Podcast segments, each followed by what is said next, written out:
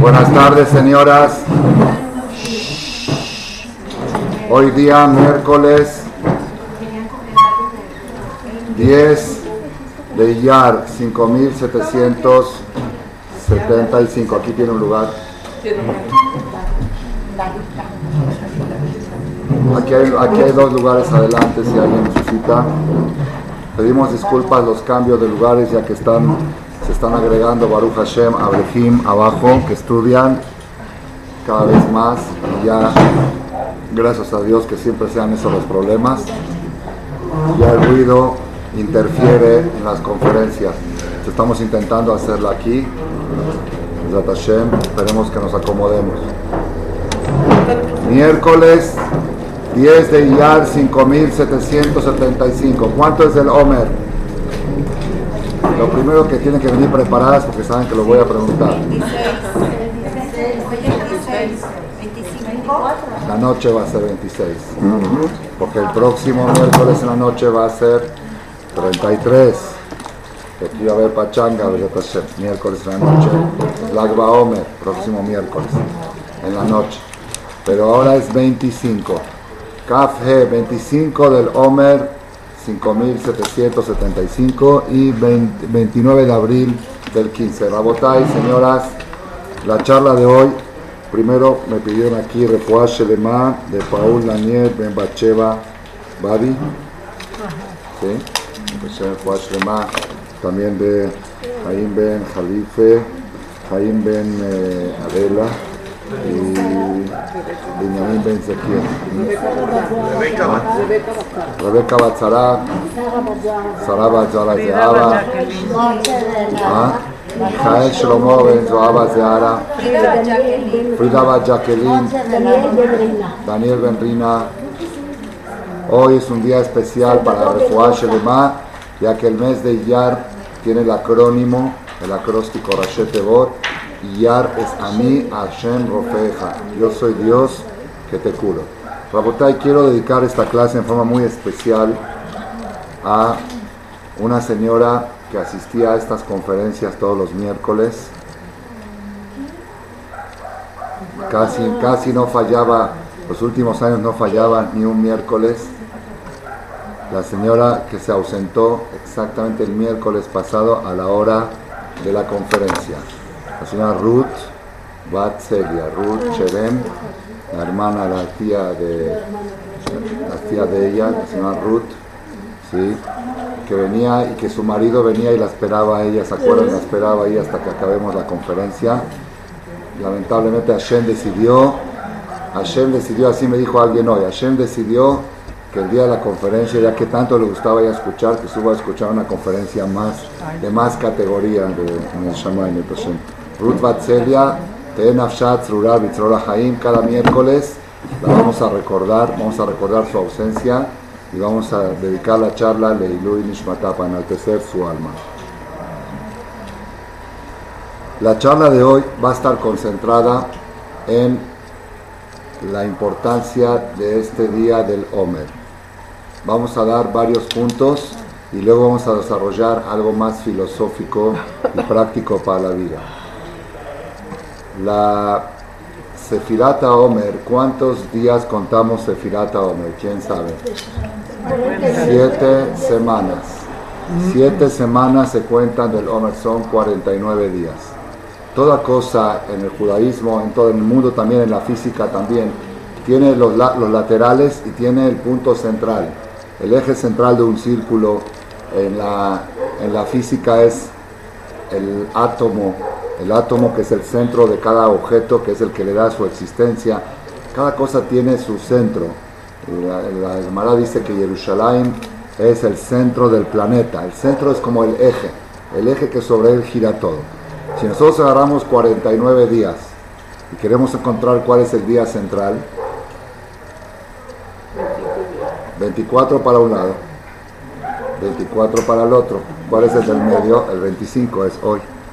Hoy es el día central de todo Sefirata Omer. Ya hemos contado 24 días, hoy 25 y nos quedan contar otros 24. Entonces, primer punto de importancia que tiene el día de hoy es que es el eje central de todo lo que representa, toda la fuerza, toda la energía que representa Sefirata Omer, hoy es el día central. Y el día central tiene, tiene mucha importancia, tiene mucha importancia porque es sobre este día gira. Pero ahora vamos a ver una importancia adicional, adicional y ustedes se van a impresionar desde Hashem de lo que vamos a escuchar. Voy a tener que hacer una introducción para explicar, para explicar la importancia. Ya dijimos de lo que es el eje central, ¿ok? Quiero mencionar también en forma breve la importancia del número 25 en la Torah. En la Torah el número 25 representa verajá, representa bendición. ¿Por qué representa bendición? Porque la bendición de los Koanim empieza ko tebarehu et Israel. Ko, la palabra ko, kaf he, la kaf suma 20 y la he 5 entonces, Kote Barjú, así van a bendecir al pueblo de Israel. Cuando Hashem hablaba a los profetas, decía Ko Amar Hashem, así dijo Hashem. La palabra Ko, he leído un poco en el Zohar, tiene mucha profundidad y mucha energía de bendición, de traer las, la verajá del cielo a la tierra con la palabra Ko, que es Kaf y en este caso Kaf que la equivalencia numerológica es 25, está representada el día 25 del Omer. De ahí viene el tema de celebrar 25 años de casado, 25 años de una institución. ¿sí? Hatzi Dice, ¿cuál es el punto de 25? Que 25 tiene una verajá. 25 tiene una verajá que es ko. Ko quiere decir así. Ko te barjuet Israel amor laem y barjeja Hashem beishmerech. Entonces hoy es el día 25, ya dijimos, primer punto, el eje central de los 49 días. Segundo punto, la palabra 25 representa medio cincuentenario. Y el medio cincuentenario en la Torah representa, representa Ko, Berajá, Kote, en Israel. Y ahora vamos a avanzar un poco más allá, más profundo. Hoy es el cuarto día de la cuarta semana. Porque si son 25 días del Omer, equivalen a tres semanas y cuatro días. Tres semanas, si dijimos los hombres, ayer en la noche y hoy también, Hayom Hamisha Esrim Yom La Omer, Sheem Shelosha Shavuot de Arba Yamim.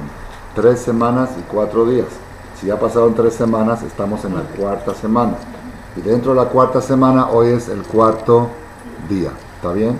Entonces vamos a ver la fuerza que tiene el día de hoy. En general, en términos generales, todo lo que tiene un ciclo del número 7 que se repite, 1, 2, 3, 4, 5, 6, 7. 1, 2, 3, 4, 5, 6, 7. 1, 2, 3, 4, 5, 6, 7. Todo lo que está bajo el número 7 está relacionado directamente con dos conceptos principales de la, nuestros. Uno es los siete Ushpizin, Abraham, Yitzhak, Jacob, Moshe, Aarón, Yosef y David. A ver, lo repetimos en el orden. ¿Quién lo quiere repetir? Abraham, Yitzhak, Jacob,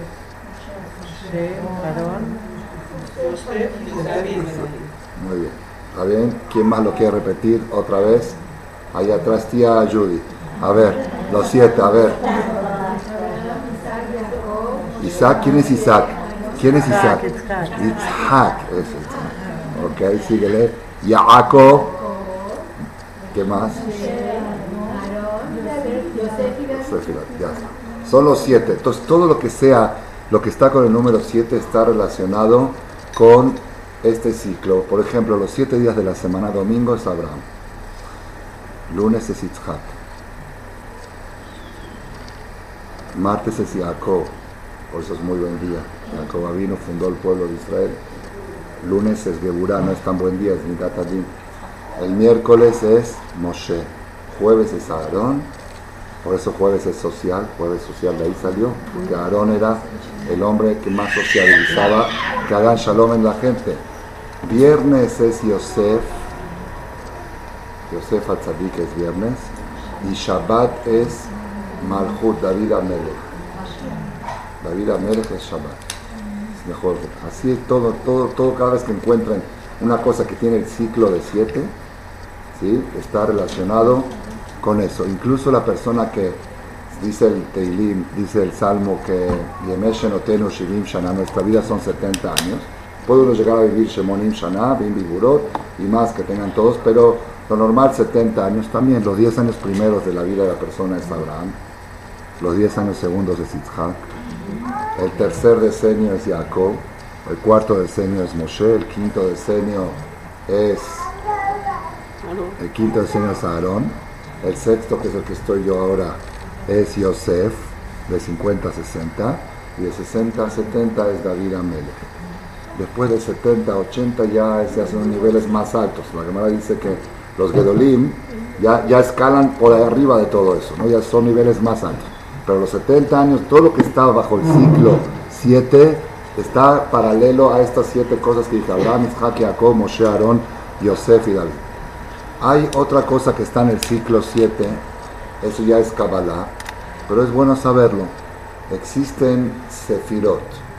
Sefirot son esferas, así se traduce en español, sefirot. Eh, tiene algo de similar a lo de Sefirata Omer. Sefirá quiere decir contar el Omer, pero en el, en el tema de Kabbalah, Sefirot, son esferas, energías que a través de ellas Hashem maneja el mundo. Hashem maneja el mundo no de manera directa, sino a través de esferas, sefirot. Hay una sefirá, la primera sefirá, uno son siete sefirot. Siete sefirot que nosotros estamos relacionados con ella. En total en realidad son diez, pero las otras tres ya son niveles más altos. pero las siete que nosotros conocemos y estamos relacionados con ella, la primera es Gesed, Gesed quiere decir benevolencia. La segunda es Geburah, quiere decir fuerza, justicia, si lo contrario de Gesed. Gesed es benevolencia, Geburah quiere decir justicia. La tercera es Tiferet. Tiferet es algo equilibrado entre Gesed y Geburah, algo en el medio. No es ni mucha benevolencia, pero ni muy rigurosa justicia, es algo en el medio. Jacob, sí, muy bien. Sí, porque Abraham vino que era muy Gesed, le salió un hijo Ismael, le salió Imach Shema los Ismaelim que nos quieren, que nos quieren destruir. Cuando escuché una vez de Rav Galinsky, Alaba Shalom, cuando Hashem le dijo a Abraham vino, ve y agarra a tu hijo y de Goya lo haz de Shechita, la queda. Entonces, ¿cómo le dijo Hashem? Kahnait binja, lleva a tu hijo. Dijo, ¿qué hijo? Tengo dos hijos. Hijo de Tiejideja, a tu hijo único. Dice, único, este es único de su madre, y este es único de su madre, este es único de Sara, este es único de Agar. Dijo, Asher a tu hijo que amas. Le dijo Abraham, ¿hay límite al amor? Un papá puede decir que ama más a un hijo que a otro. Dijo, et Ishak, et Binja, et Asher et Ishak. Le fue dando cuatro porque Abraham insistía que quería saber, quería saber cuál hijo y no se le quería ocurrir que Hashem quería que haga sacrificio a Isaac. Entonces dijo, Binja, ¿cuál de los dos? Dice Yehideja, el único, los dos son únicos. Asher que amas, los dos amo, et. Dijo Rav Galinsky, el judío siempre tiene problemas por preguntar. Dice, ¿por qué? ¿Para qué preguntar? Cuando Hashem te dijo, agarra a tu hijo y degóyalo, hubiera agarrado a Ismael, lo hacía pedacitos, sin preguntar. Ya no estuviéramos sufriendo tanto de Irán y de Irak y todo. ¿Para qué preguntas? Te dijeron, agarra a tu hijo y mátalo, dile, este es mi hijo, ta, ta, ta, ta, ta, ta, lo hubiera acabado a Ismael. Pero Abraham preguntó, entonces Abraham vino por ser muy bondadoso, le salió un hijo Ismael. Isaac por ser muy riguroso, le salió un hijo Esau. Jacob que fue equilibrado en el medio, le salieron todos los hijos, las doce tribus de Israel, ni un hijo descarrilado. Shema Israel Hashem Eloqueno Hashem Echad lo dijeron los hijos de Jacob cuando se despidió de este mundo, porque él era el equilibrio entre la derecha y la izquierda, era el punto central. ¿Está bien? Después el número 4 es Netzach. Netzach, ¿qué es Netzach? ¿Qué quiere decir la palabra Netzach? Netzach quiere decir eternidad. Eternidad, Netzach, la Netzach, Netzachim. Titbarach, la Netzach, Tzurenu, Malkenu, Netzach. Eterno, eternidad. Esa es la cuarta mira. La quinta es Hod. Hod quiere decir brillo, resplandor. La sexta es Yesod. Yesod quiere decir base, fundamento. Y la séptima es Malhut. Malhut quiere decir reinado. Y así cada uno de los patriarcas se destacaba por su esfera, la que era paralela a él. Abraham era Gesed, Yitzhak Geburah, justicia, Jacob Tiferet, el centro, Moshe Rabenu Netzach, la eternidad, Aarón Cohen, el brillo que es la sociabilidad, que es el brillo de la humanidad, Yosef Atzadik y Esod, la base del mundo, que es el cuidado del sexo, que de eso, sin sexo, el mundo no sigue adelante. Hashem dio el Brit Milá para avanzar adelante la continuidad es la base de la creación y David Amelech representa todo lo que es el reinado. Y Hashem maneja el mundo con esas siete esferas. Aquí las tengo, aquí las tengo este, dibujadas para que ustedes más o menos puedan verlas. No está tan grande, pero ahí está. De aquí uno, dos, vamos a poner así para que sea más fácil. 1, 2, 3, 4, 5, 6, 7. Gesed, Geburat, Tiferet, Netzachot, Yesod, Mahud, acá está en fonética. Abajo Abraham, Isaac, Jacob, Moshe, Aarón, Yosef, David. Abajo domingo, lunes, martes, miércoles, jueves, viernes, sábado. ¿Está bien? Entonces todo lo que va... ¿Cómo? Luego vemos una conferencia Abraham los 10 primeros. Cada uno, cada uno, ampliar, ampliar el concepto de cada uno. Entonces, cada cosa que está en el ciclo de 7 y se repite 7, está relacionado con estas cosas que les expliqué ahora. Está relacionado con Abraham, Isaac, Jacob, Moshe, Aaron, Yosef, David. Y está relacionado en la Kabbalah con esta sefirot que estoy mostrando acá, que es Hesed, Geburah, Tiferet, Netzach, Hod Mahud. Entonces, nosotros ahora que estamos igual en Omer, el Omer son siete semanas. Cada semana del Omer, la primera semana es Abraham. La segunda semana del Omer, Isaac. La tercera semana del Omer es Jacob. La cuarta semana del Omer es Moshe Rabben. La quinta semana del Omer es Aaron Cohen. La sexta semana del Omer es Yosef Atzadik. Y la séptima semana es David Amelech. Así va. ¿Y cuándo falleció David Amelech? En Shavuot. Terminando la séptima semana. ¿Está bien? Ahora hay algo muy curioso. Cada semana también tiene siete días. Nosotros tenemos ahora siete veces siete, pero cada semana tiene siete días. Entonces, el primer día de Sefirata Omer es el, el primer día de la primera semana, es Gesel al cuadrado, porque es el primer día de la semana de las siete, de las siete semanas. El segundo día es la, el 2 del 1, es la Geburah del Gesel. El tercer día es el Jacob de Abraham, es el Tiferet del Gesel. ¿Entendieron cómo funciona? Y así va todo, así va todo el ciclo. Por eso en el Sidur de Shem si ustedes ven Sefirata Omer, un señor que no es muy religioso, apenas está cuidando un poquito, Shabbat y así, me dijo que él reza todo del Shem y yo rezo el Sefirata Omer y rezo lo que usted agregó ahí, un Ribonosh Sherolam especial, que se dice terminando Sefirata Omer, que sea la voluntad tuya que por medio de esta Sefirá que conté, que se corrija lo que yo provoqué algún daño en Gesed Sheba o en Geburah Sheba o en Tiferet Sheba o en Netzach Sheba La segunda semana es a ver, Gesed Sheba Geburah, eh, eh, Geburah Sheba Geburah, Geburah al cuadrado. Así, así va todo, ¿está bien? Así van todos. Ahora que estamos en la cuarta semana, estamos en la semana de Netzach. La cuarta semana es la cuarta semana de Moshe Rabenu, es Netzach. ¿Ok? Y el cuarto día de la cuarta semana es hoy. Es Netzach al cuadrado. Netzach Sheba Netzach. Hoy es el cuarto día de la cuarta semana, pero por si es poco, este año tocó así, no toca así todos los años, es miércoles. Es el cuarto día de la semana. Es al cúbico. No toca así todos los años. Este año tocó que el Sefirat Omer empieza domingo y termina sábado. El primer día de Sefirat fue domingo, la semana cierra el sábado. Entonces hoy es día cuarto de la semana, que es miércoles, es de Moshe Rabenu. La cuarta semana del Omer y el cuarto día de la cuarta semana es Netzach al cúbico. Netzach Sheba Netzach Sheba Netzach. Es cuatro del cuatro del cuatro. ¿Entendieron por qué? Y eso que es el mes de abril, que es cuatro, no es cierto, porque para nosotros abril no es, no es el mes cuatro, pero de casualidad salió así, que hoy es 29 de abril, que es el cuatro. Pero no, no podemos contar los meses según los goyim. Entonces, hoy es el cuarto día de la semana miércoles, de la cuarta semana del Omer y el cuarto día de la cuarta semana del Omer. Netzach Sheba Netzach.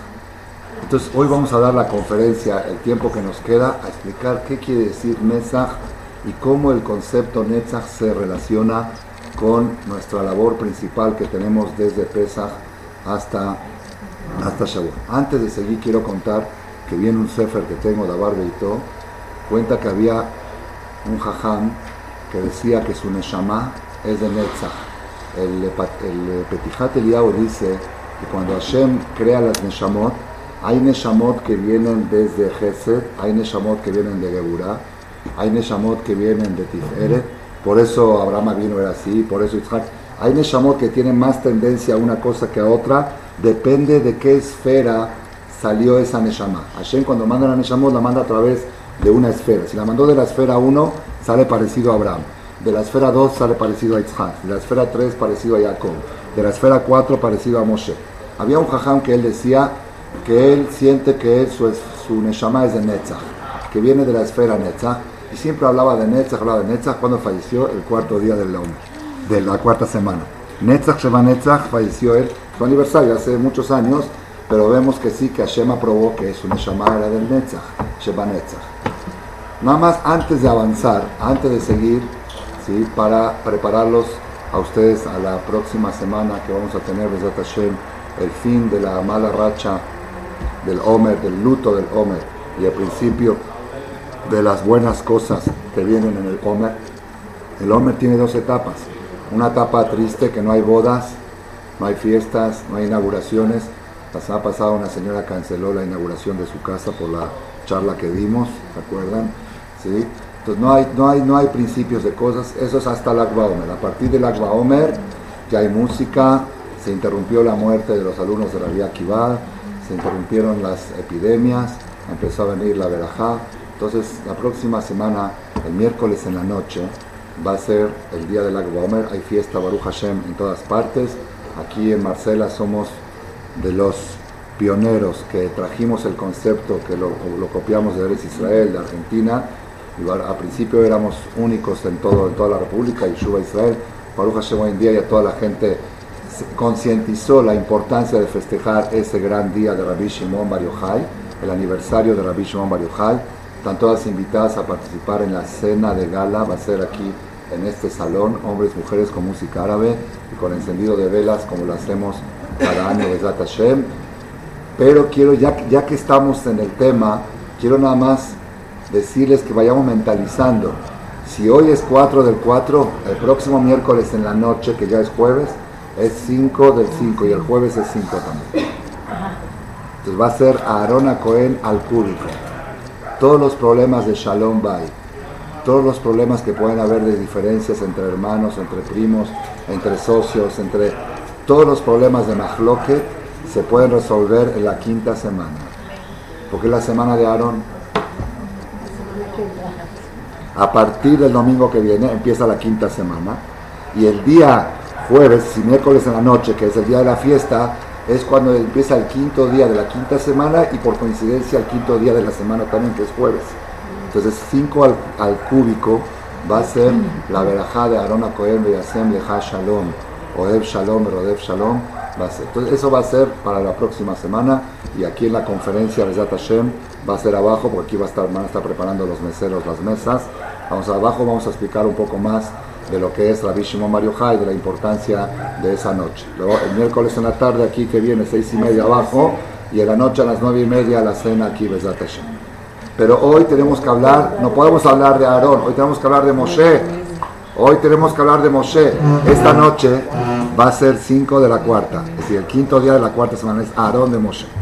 Esta noche, pero ahorita todavía estamos en el día, es Moshe al cuadrado.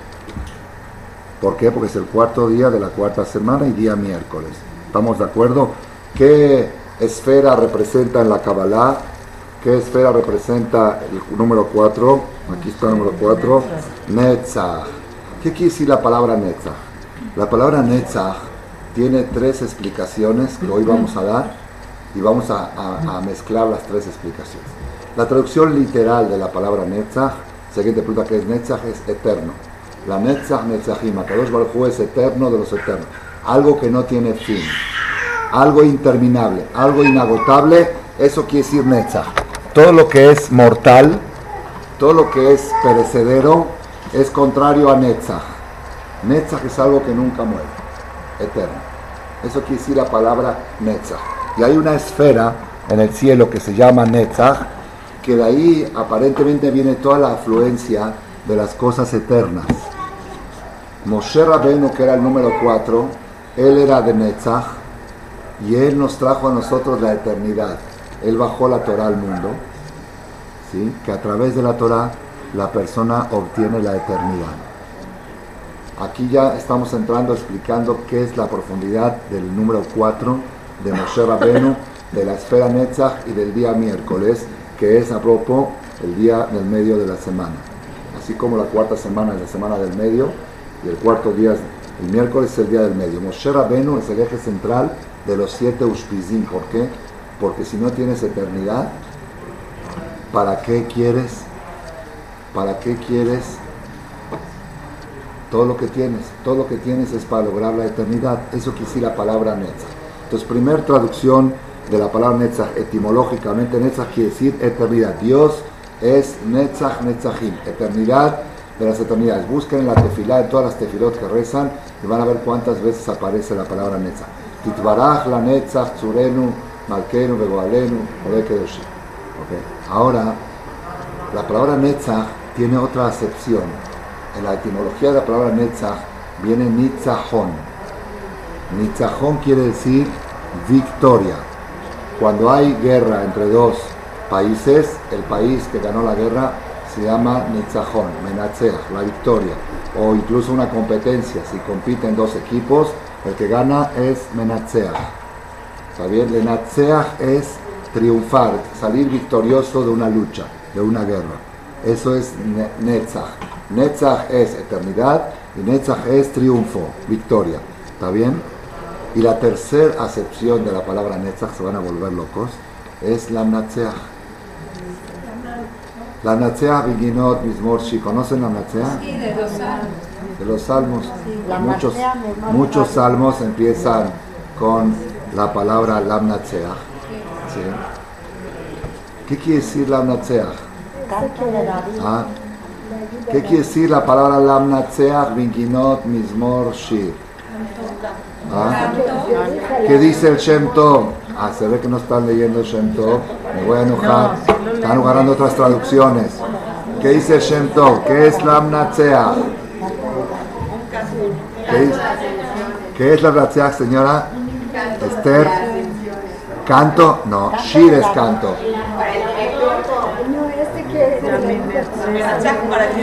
El que sabe hebreo sabe qué es. El director de orquesta. Menatseach, y hoy en día en Ibrit moderno así se llama. Cuando hay una orquesta, el que hace así, el que dirige la orquesta se llama Menatseach.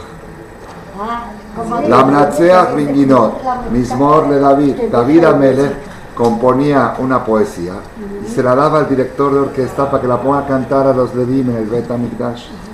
Decía al director, tú compón la música y cántenla en el Bet Amigdash. Entonces David le decía, le daba eh, al compositor, no, él era el compositor y el otro era, ¿cómo se dice? El maestro de orquesta, ¿cómo se dice? Así se dice. Director de orquesta. Menatzeach es director de orquesta. ¿Está bien? Entonces tres explicaciones de la palabra Netzach. Primero es eternidad, segundo es victoria, triunfo y tercero es director de orquesta. ¿Qué ¿Qué tiene que ver esto con cómo, cómo nos puede dar esto algo para nuestras vidas? Es lo que vamos a explicar ahora durante los próximos 15 minutos de esta conferencia para que entendamos la importancia que tiene el cuarto día de la cuarta semana, el día miércoles, Netzach Sheba Netzach, que está relacionado con el cuarto patriarca que es Moshe Rabenu, que representa al Netzach. ¿Está bien? Moshe Rabenu fue el hombre que trajo la eternidad al mundo, trajo la Torah. Moshe Rabenu Moshe Rabenu fue el hombre que hizo las primeras victorias del pueblo de Israel, la victoria contra el faraón, la victoria contra el rey Sihón, contra Og de Habashan. Moshe Rabenu hizo varias guerras antes de llegar a Israel y todas con victoria. No tuvo una sola contra Amalek. ¿Quién peleó contra Amalek? Moshe Rabenu. Moshe Rabenu fue el primer hombre que al pueblo de Israel le dio la victoria. Entonces Netzach queda bien. Y Moshe maestro, Rabenu fue el maestro de orquesta de 40 años del pueblo de Israel en el desierto, que los llevó desde, desde, este, desde Mitzrayim hasta las puertas de Israel, los cruzó Yansuf, ese fue Moshe Rabenu. ¿Está bien? Entonces vamos a explicar estos tres conceptos y fusionarlos. ¿Qué es eternidad? ¿Qué es victoria? ¿Y qué es maestro de orquesta?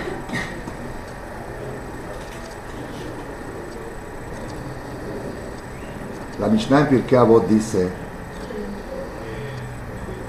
Im en kemach en Torah. Si no hay arena, harina, si no hay lo que comer, no hay Torah. Im en Torah en kemach. Si no hay Torah, no hay harina. La primera la entendemos. Si no hay harina, no hay Torah. Claro, los abrejimos, la persona que quiere cumplir mitzvot tiene que comer. Si no hay gasolina, el coche no circula. No circula. Claro, yo no vivo para la gasolina yo vivo para circular, pero sin gasolina no puedo circular. La comida, la harina, es lo que da la energía para circular. Si no hay harina, no hay Torah. Pero si no hay Torah, no hay harina, pues uno dice, ¿por qué? Yo veo gente que no tiene Torah y tiene mucha harina, tiene mucha lana. Esa parte no se entiende de Pirkei La primera sí se entiende. Que para que haya Torah tiene que haber eh, recursos tiene que tener unos recursos para poder funcionar, para poder estudiar Torah. ¿sí? Pero para que haya recursos se necesita Torah, ¿no? Hay mucha gente que tiene recursos aunque no tiene Torah. ¿Está claro? Explica al rabí Obadiah de Martenura, eso lo escuché una vez de mi amigo Jajam Shaul Predi, Shelita, en la playa de Chachalacas dentro del mar. Estábamos nadando en las vacaciones de agosto para que sepa qué hacen los jajamín en la playa. Estábamos dentro del agua más, librando las olas y platicando de una cosa y de otra. no me acuerdo cómo fue que yo dije, y Torah en quema, no sé qué. Dijo, ¿ya sabes la explicación? dije, no, no sé por qué si no hay Torah no hay quema. Yo veo mucha gente que no tiene Torah ni tiene quema. Me lo dijo el nombre de Rabio Badia Bartenura, hace 400 años, comentarista de la Mishnah de Pirkei Dice, si no hay Torah, ¿para qué quieres el quema?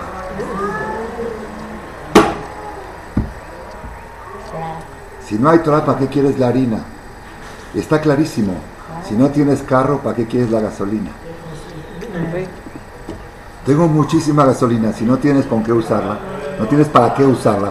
Si no puedes circular, ¿para qué te sirve la gasolina? Toda la gasolina, toda la comida es para circular, para avanzar, para lograr algo. Si tú no tienes Torah, ¿para qué quieres el quema? ¿De qué te sirve tu quema? Haram de la harina, haram de la gasolina que se quema si no circula, si no avanza, si no progresa en Torah en quema. Si no hay Torah, ¿para qué sirve el quema? Este casi casi va a ser el mensaje principal del cierre de esta conferencia. Pero les quiero decir algo que espectacular se me ocurrió antes de la clase para así decir algo. Estuve analizando cuánto suma la palabra quema. Quema. La Kuf es 100. La Mem es 40 y la Jet es 8. 148 es exactamente lo que suma Netzach. Lo que suma Netzach, eternidad. Estamos diciendo que hoy es día de la eternidad. Si no hay eternidad, ¿para qué el quema? Si no hay Torah, no hay quema, no hay eternidad. La Torah te da la eternidad. Y si no, y si no tienes eternidad, haram, haram a la quema. Voy a explicar un poquito más este concepto. Este concepto. La persona cree que está viviendo.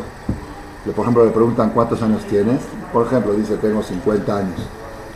Pero en realidad es un error, son 50 años menos. Los 50 años ya no los tiene. Ya no los tiene. Entonces, ¿cómo dice hoy tengo 50 años? No, son los que no tienes. Tienes los que te quedan para vivir. Hashem te asignó 120 años. Si ya viviste 50, tienes 70. Cuando cumpliste 80 tienes 40. ¿Me entendieron? Pero la gente, la gente le dan 120 pesos para usar. Si usaste ya 40, tienes 80. Pero la gente dice no tengo 40. Cada día que pasa es un día menos o un día más. ¿Y entonces por qué festejas? ¿Por qué celebras un día menos? Tu cuerpo cada día es un día menos. Tu alma cada día es un día más. Así pashut, así de sencillo. Tu cuerpo cada día vale menos. La materia, esta hoja, ayer valía más que hoy porque el carbono 14 te prueba el desgaste. Hay un desgaste físico. Todo, todo lo que es perecedero sufre un desgaste. Y cuanto más tiempo pasa, vale menos. Es una regla. Esto hoy vale menos que ayer. Tiene más colesterol, tiene más eh, triglicéridos. Cada día que pasa, esto vale menos. Hasta que va a llegar un día que esto no va a valer nada. Y lo que llevas adentro, cada día vale más. hoy Shaul Malek vale más que ayer. ¿Por qué? Porque hoy se puso tefilín en la mañana. Dijo Shafrit. Contestó Yeshemer Rabba. Dijo Kadosh, Kadosh, Kadosh. Dio acá Dio un shiur después de la tefilá. Dio otro shiur después de la tefilá. Después no sé qué otras mis hizo. Ah, está dando ahora una conferencia. Hoy Shaul Malek vale más que ayer. Porque hoy su alma está más cargada de energía de eternidad que no la tenía ayer. Entonces, si tú cuando te preguntan cuántos años tienes, dices depende. Mi cuerpo tiene 50 años menos, mi alma tiene 50 años más. Viene la Torah y dice la perashá de esta semana, de la próxima semana, mi pene se va a cuando llega una persona anciana te tienes que levantar, te tienes que parar, tienes que respetar a los mayores. Es una de las cosas que más se han perdido en nuestra generación me lo dijo una chofera taxista en Argentina, ahora que fui, allá fui a, buscar a mi papá para llevarlo a la tefilá, tomamos un taxi, era una taxista chofer. Y ella era profesora, parece, de la escuela o algo, pero estaba manejando. Y platicamos en el camino desde el hogar de ancianos hasta la, la donde llevaba mi papá. Y nos dijo, se está perdiendo todo. Me dijo algunas cosas, dice, antes la gente entendía que para sentarse a comer hay que lavarse las manos. Goya, ¿eh? Lavas las manos por higiene, porque vas a tocar la comida. Y, entendía que se come con la boca cerrada. Hoy se sientan los muchachos a comer, con las manos todas sudadas. Ni siquiera se meten a la boca la comida como si fueran perros y comen con la boca abierta. Y se respeta a los mayores, no existe. Se acabó. El hablarle de usted, a mí si yo a un señor mayor le decía tú, recibía dos cachetadas de mi papá. A una persona mayor, al moré, a la morá, al maestro, a la maestra, a la directora, hablarle de tú, tutear. Y está escrito en la Torah, llega una persona mayor, te tienes que levantar. ¿Por qué está tan difícil hoy respetar? ¿Saben por qué? Estamos en un mundo tan materializado que el chavo dice, yo me voy a parar, ese vale menos que yo, yo valgo más que él. Yo, mi cuerpo, vale más que el cuerpo de él. El cuerpo ya está desgastado y el mío está flamante. Yo hago goles, corro, salto montañas. Él se tiene que levantar delante de mí. Un día le dije a los muchachos universitarios, tenía un, grupo los jueves que daba conferencia, dijo, hoy vamos a hablar de, de Kibud de respeto a los padres. ¿Qué les parece el quinto mandamiento? muy bueno, rabino, pero una pregunta antes de que empiece. ¿Verdad que antes que nosotros respetemos a nuestros padres, nuestros padres nos tienen que respetar a nosotros? Así me lo dijo el muchacho con inocencia. ¿eh?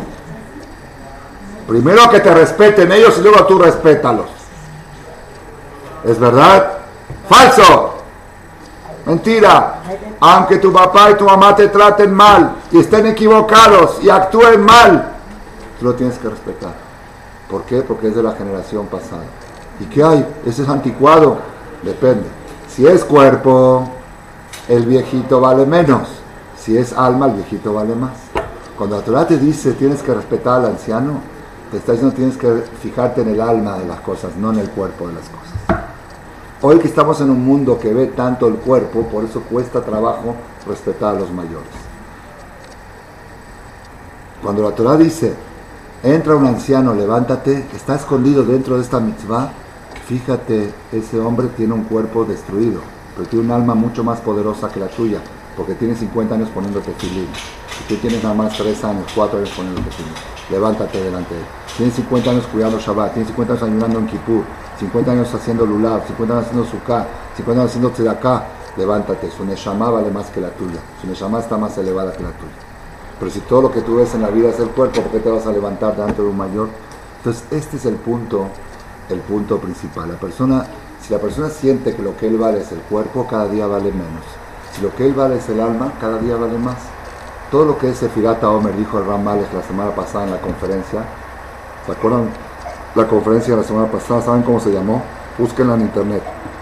De cebada a trigo. Espectacular. Salimos de Pesaj es cebada y Shavuot es trigo.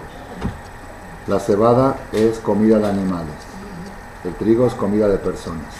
Toda nuestra labor entre Pesach y Shavuot es ser menos cuerpo y más alma. ¿Por qué? Porque te vas a casar con Hashem en Shavuot. ¿Y Hashem que es cuerpo o alma? Entonces tiene que ser compatible. La pareja tiene que ser compatible. Si tú eres cuerpo y Hashem es alma, ¿cómo te vas a casar con él? Pero si tú reduciste durante los 49 días del hombre, reduciste la cebada y te hiciste más trigo, ya eres más compatible con Hashem. Ese es todo el trabajo de Sefirat Omer. Rabotal. La persona, escuchen, escuchen qué espectacular este concepto vamos a decir ahora, de veras, ya lo dije hace 20 años y no lo volví a repetir, hoy lo estoy repitiendo, porque es, es pura filosofía esencial de la existencia. La persona, cada minuto que pasa, muere un minuto. No vive un minuto, muere un minuto. Está caminando hacia la muerte. Cada minuto que pasa, ese minuto ya murió. No, no vivió un minuto, murió un minuto. La persona, el 80% del tiempo, escuchen esta frase, es mía, no la vi en ningún libro. La persona dedica el 80% de su vida en prepararse para vivir. Y el 20% de su vida apenas vive. El 80% de la vida uno dedica en prepararse para vivir. Y el 20% en el mejor de los casos vive. ¿Quiere que les explique cómo es? Pashut. Cuando una persona duerme, ¿es vida? No, es prepararse para el otro día, si descansar para el otro día tener fuerza para funcionar. Entonces las ocho horas que dormimos es prepararse para, ya es un tercio de la vida. Un tercio de la vida en la cama es prepararse para vivir. ¿Está bien? Cuando un hombre va a trabajar, una mujer va a trabajar, ¿trabajar es vida? Trabajar es vida, trabajar es una necesidad para obtener los recursos necesarios para comprar comida para vivir. Entonces trabajo no es vida, es prepararse para vivir. ¿Estamos de acuerdo? Muy bien. Cuando una mujer va al súper a comprar, ¿es vida? ¿Ir a comprar es vida? No, uno va a comprar porque necesita uno comprar jitomate, pepino, papas para poder cocinar. Entonces está preparando para la vida. ¿Está bien? Cuando la mujer cocina, ¿cocinar es vida? Tampoco. Está cocinando para vivir. Cuando sirve, ahora viene la pregunta de Ramal. Cuando uno come, ¿comer es vida? ¿Comer es vida? ¿Echarle gasolina al coche es vida? Es para que circule.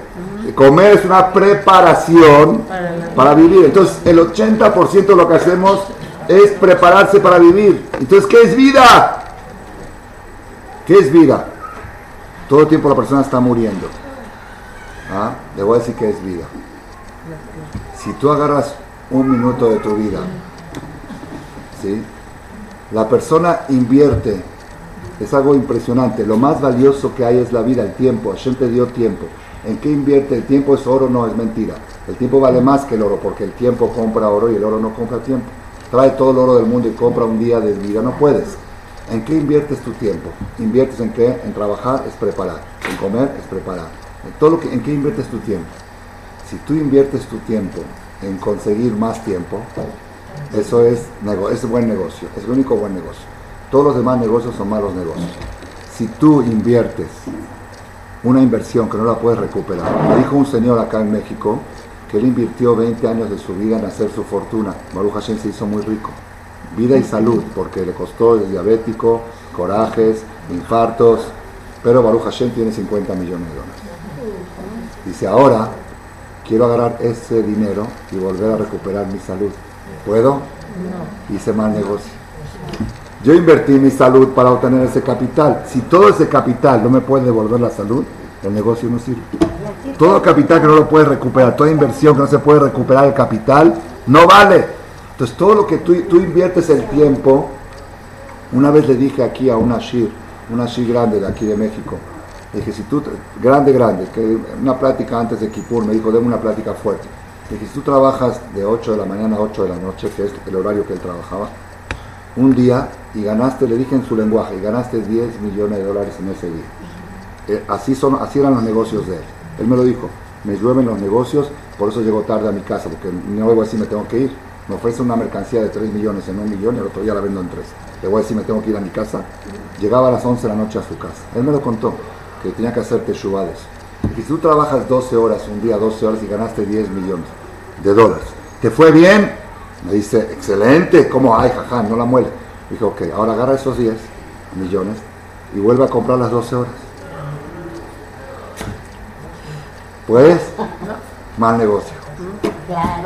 Si lo necesitas para vivir, si necesitas el dinero para vivir, entonces necesitas. Pero si no lo necesitas, ¿en qué invertiste tus 12 horas? ¿En 10 millones de dólares? Ok, agarra los 10 y compra las 12. Mal negocio. El único buen negocio que puedo hacer en esta vida es si inviertes 12 horas y compras 100, por ejemplo, ahí sí es buen negocio. ¿Estamos de acuerdo? ¿Cómo se puede? Le dije, primera forma es traer un hijo al mundo. ¿Cuánto tiempo invierte el hombre en traer un hijo al mundo? 10 minutos. La mujer 9 meses. ¿Y cuánto reciben a cambio? ¿Cuántos, cuántos, cuántos años reciben a cambio y con esos 10 minutos? ¿Cuánto? No, equivocada. Porque ese hijo va a tener hijos también. Sí, tú al, invertir 10 minutos en traer un bebé, el hombre, y 9 meses la mujer en traer un bebé, estás comprando eternidad. Estás comprando porque va a vivir ese y va a traer otro, y va a traer otro, y va a traer otro. E, ese sí fue bueno, por eso está, es la primera mitzvah de la Torah. Perú, Urbú. ¿Qué dijo la Torah? Agarra tu tiempo mortal y conviértelo en inmortal. La mejor, y abstenerse de traer hijos es la, peor tontería que puede hacer la persona, porque es el único negocio que sí vale. Porque inviertes 10 y tienes millón. Inviertes 10 minutos de tiempo y compras cientos de miles de horas de años de vida. Está bien, por eso es tan importante la mitzvah de Perú Urbú y es tan grave la persona que se abstiene de cumplirla. Cuanto más uno pueda crear vidas, está haciendo lo, lo más grande que pueda hacer. Pero vamos a suponer que una persona ya no puede, o por salud o por edad, ya no puede. ¿Ok? ¿Cómo puede la persona hacer buenos negocios? ¿Cómo? Si tú agarras 10 minutos mortales y los convertimos, vamos a agarrar una hora, la hora que estuviste aquí en la conferencia. Si tú hubieras ido a jugar al caré o a tomar el café, hubiera sido una hora muerta. Viniste a la clase de Torah tu alma se elevó, el alma es eterna, es Netzach. Entonces tú adquiriste e invertiste una hora mortal y la convertiste en eternidad. Ese es el mejor negocio. Ese es el mejor. Eso es Netzach. Netzach quiere decir que la persona, aquella persona que vive para comer, haram, haram, 70 toneladas de comida come la persona en 70 años. 70 mil kilos de alimentos, mil kilos por año come la persona. ¿Y cuánto pesa uno? ¿Y dónde están los, cuánto pesa 70 kilos? ¿Dónde están los 69 mil 930 kilos? ¿Qué hiciste con ellos? Si tú vives para comer, eres una trituradora de alimentos. Haram. Por eso dice, y mentora, en quema, dice Jajam Kredi. Y mentora, haram a la quema. ¿Para qué tanto quema? ¿Para qué tanta gasolina si no hay que usar? Si no hay para qué, no tienes para qué. Si tú tienes Netzach, si tú tienes forma de procrear y procrear y procrear y traer hijos y traer hijos, hijos no, pero puedes crear eternidad a través de las mitzvot, digamos que hijos ya no puedes, porque ya estás en una edad que no puedes. Ahora, si puedes traer hijos, tienes doble ganancia. También estás creando, también estás creando vidas y esa vida va a ser eternidad, también va a ser mitzvot. ¿Entendiste por qué? Siempre que puedas traer hijos es mejor que cualquier otra misma. ¿Por qué? Porque en el hijo están incluidas dos cosas, vida física, que va, van a vivir tu, el hijo, el nieto, el bisnieto, los y aparte esos van a ser mitzvot y mitzvot y mitzvot y mitzvot, ¿está bien? Pero cuando ya uno no puede traer hijos físicos, uno mismo tiene que ir convirtiendo los minutos mortales en minutos netzach. eso es netzach, ¿está bien? Entonces ya explicamos qué quiere decir netzach. Netzach quiere decir invertir algo mortal en algo eterno. ¿Qué es mortal? Tu vida. Tu comida es mortal, tu tiempo, tu café es mortal, tu caré es mortal. Todo lo que haces es mortal, que es un año, es perdido, inviértelo en algo que se convierta en tiempo eterno. Ese es negocio. ¿Está bien? Ahora vamos a explicar la victoria. ¿Qué es la victoria? Nosotros nos encontramos en una lucha constante entre el cuerpo y el alma. Lo que al cuerpo le gusta, el alma detesta. Y lo que al alma le agrada, el cuerpo no lo quiere. Al alma le gusta estudiar Torah, al cuerpo le gusta jugar, le gusta comer. ¿Sí? Es una lucha eterna entre cuerpo y alma. Esa es la lucha de la vida. La Gemara dice que los... Te voy a mostrar qué diferencia hay entre los de Kenim, los ancianos tzadikim, a los ancianos no tzadik, reshaim. Los ancianos tzadikim, cuanto más envejecen, más inteligentes son y más tzadikim son. Los ancianos reshaim, cuanto más envejecen, más torpes son. Mitapshim. Preguntó el Rabades, mi maestro Shelita, dice, quiero entender, ¿la vejez da inteligencia o da torpeza? Entonces, si la vejez da inteligencia, ¿por qué los reshaim se entorpecen? Y si la vejez da torpeza, ¿por qué los tzadikim? Dijo algo espectacular. Dice, el tzadik toda su vida está luchando contra su cuerpo, el alma contra el cuerpo. Hoy le gané a mi cuerpo, quería comer, le dije, no, primero verajá. Yo no, primero tefilín. Quería comer, no, estoy de leche, estoy de carne, ahora no puedo, esto no es kosher. Toda la vida está luchando contra, el cuerpo es su problema y está luchando para controlarlo. ¿Está bien? Pero cuando, cuando llega la vejez del tzadik, ¿qué pasa con el cuerpo? Ya está desbaratado. El cuerpo está desbaratado. Yo di un ejemplo, un ejemplo espectacular. Imagínate que estás boxeando contra un boxeador más fuerte que tú. Más fuerte que tú. Pero te dicen que a ese boxeador le inyectaron algo que en el décimo round se desbarata. El, el boxeador, el rival tuyo. Entonces, ¿qué le dicen a este? Aguanta. Trata de aguantar. Aguanta los golpes, aguanta, defiéndete, aguanta porque es seguro que en el décimo round le ganas. Lo que tienes que hacer es aguantar. Nosotros estamos en un round entre cuerpo, entre alma y cuerpo. Le dice, le dice el tzadik al, al, alma de él, aguanta al cuerpo, aguántalo porque algún día se va a desbaratar.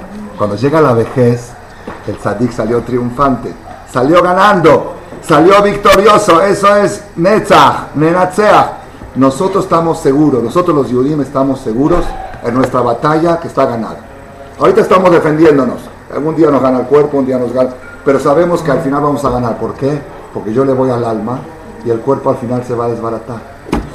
Por eso los tzadikim, en cambio los reshaim, que todo el tiempo le van al cuerpo y le aplauden cuerpo, cuerpo, comida, carne, aviones, viajes. Cuando llega la vejez no, ya no hay comida, ya no puede comer, todo le cae mal, no puede volar porque le sube la presión, no puede esto. Se desbarató, se quedó sin nada, sin esto y sin esto. Eso es Netzach. Netzach, el que invierte en eternidad, sabe que al final va a ganar. Ahora se ríen, ahora otros se burlan de ti, tú te fuiste a la clase de Jamal, fuimos al café, al caré, nos divertimos, tú estás ahí escuchando a un rabino barbón que está hablando. ¿Qué le dices tú? Ríe último, ríe mejor, yo quiero saber hasta cuándo vas a seguir tomando café. Pero esto yo lo voy a seguir, esto es eternidad. Yo cuando sea anciana y cuando mi cuerpo esté desbaratado, esto es lo que me va a mantener. Eso es Netzach. Yo sé que soy ganador. El Yehudí sabe con seguridad que su batalla está ganada. Nada más hay que aguantar hasta el décimo round. Hasta 80 años, aguantar cuando el cuerpo se desbarate. Si te gané, ya ves cuerpo, te gané. Por eso los tzadikim en su vejez es la mejor época de su vida. La mejor época, los Gedolim, el Rab, el Rab Steinman, 98 años, el Rab este, es la mejor época. ¿Por qué? Porque toda su vida lucharon contra este y este ya se está desbaratando. Su alma está fuerte y su cuerpo está desbaratado. ¿Está bien? Y el, el último punto, es lástima que no me da tiempo de ampliarlo, pero lo voy a decir de Kitsur. Dijimos tres explicaciones de la palabra Netzach. Una es eternidad, otra es Nitzua, victoria, la victoria del alma contra el cuerpo, porque el cuerpo se va a desbaratar. Y la tercera explicación es director de orquesta. ¿Qué quiere decir? Hashem dice, espérate, no vayas a entender mal la conferencia de Jajam Male y vayas a decir, ah, entonces el cuerpo nada, y ahora no como, no ceno, no, no esto no me baño, no trabajo. No, no, si no, si descuidas tu cuerpo, es haram. Y Hashem te va, te lo toma como un pecado. Si no haces ejercicio es haram. Si no cuidas tu salud es pecado. Porque el instrumento es el vehículo que tienes para transportarte, para trasladarte, para superarte. Y si tú descuidas el cuerpo, entonces dices, ah, por fin ya no entiendo. Entonces, ¿qué te dice Hashem? ¿Sabes qué? El tema del cuerpo tienes que vivir con él. Nada más una cosa, ¿quién es el director de orquesta? El alma. Que el cuerpo no te maneje, tú manejas. ¿Vas a comer? Claro que sí, pero primero voy a decir tefilá. Primero voy a decir verajot. Primero voy a hacer kosher. Primero voy a hacer esto. Todo, todo sí. Vas a cenar en Shabbat. Vas a tomar unas copas, sí, pero primero voy a decir voy calá, voy calá, Shabbat, Marquetá. Tú manéjalo, tú dirígelo. Entonces, Netzach es eternidad. Netzach es victoria, que el alma va a triunfar sobre el cuerpo. Y Netzach es director de orquesta. No te estoy diciendo que elimines al cuerpo, te estoy diciendo quién es el director de orquesta. Que tu alma sea el que dirige todas tus acciones. Si nosotros, si nosotros seguimos, amén, quedan cuatro minutos para Netzach Shebanetzach, para el fin del cuarto día de la cuarta semana, quedan cuatro minutos. Todavía estamos en el cuarto día de la cuarta semana de Moshe Rabenu, día miércoles, que es cuarto día de la semana. ¿Qué representa Moshe Rabenu? Moshe Rabenu fue el que subió al cielo 40 días y 40 noches sin comer y sin beber y nos trajo un instrumento para invertir en eternidad, invertir lo mortal y convertirlo en Netzach. Para poder ganarle al cuerpo tenemos, necesitamos la Torah. La Torah es el, arma que usa el alma para vencer al cuerpo. Entonces Moshe Rabbeinu nos trajo esa Torah y lo más importante de todo es cuidar muy bien al cuerpo, pero controlado. Aquí el que maneja las cosas es el alma. Aquí el que dirige es el ceje. Yo no voy, si veo una comida, ah, ahora me la pongo a la boca. No, espérate. Es kosher, es tuya, tienes permiso de comerla. Dijiste verajá, ¿qué verajá es? Me dice, no, es el yudí sin querer vive así. El yudí que ya respeta mitzvot, antes de meter algo a la boca tiene que hacer 100 cálculos. 100 cálculos. Estoy de leche, estoy de carne. Esto de quién es, esto de dije, veracá, ya había dicho antes, era mesonoto, era más. Tiene mayoría, tiene que ir con el recetario a ver si le pusieron mayoría chacón o mayoría mesonoto, mayoría esto. Tiene chocolate, tiene esto, el chocolate es parve, es jalab Israel, no es jalab Israel. Eso se llama que el maestro de orquesta es tu alma. Si tú vives así, come chocolate y come galletas y todo, nada te va a perjudicar, porque este es el director de orquesta. Netzach, eternidad, Netzach, victoria y Netzach, director de orquesta. Amén, queridos.